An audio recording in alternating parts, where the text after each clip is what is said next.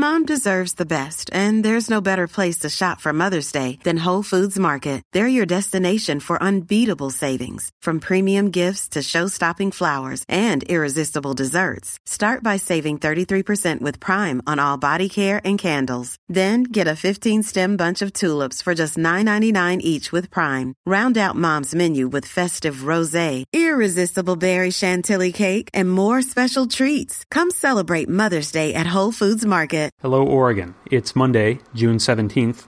This is Elliot Njus with a news update from the Oregonian and Oregon Live.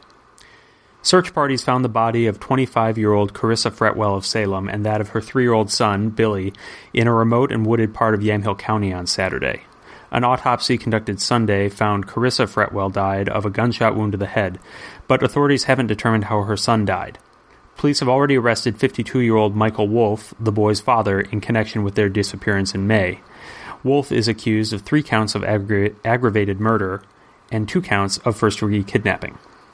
Limits on campaign contributions in one of America's biggest money states will have to wait for another legislative session.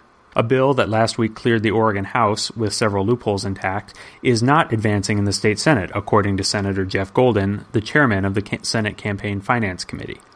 Meanwhile, lawmakers are moving ahead with a measure asking voters to amend Oregon's constitution by authorizing the creation of campaign finance restrictions.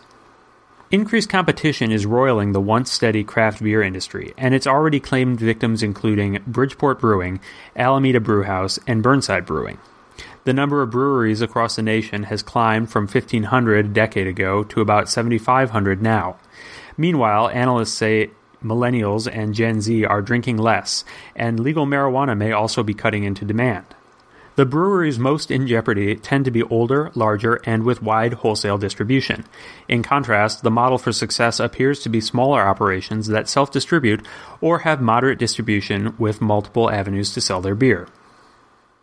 For these and more news stories, pick up a copy of The Oregonian or head to OregonLive.com.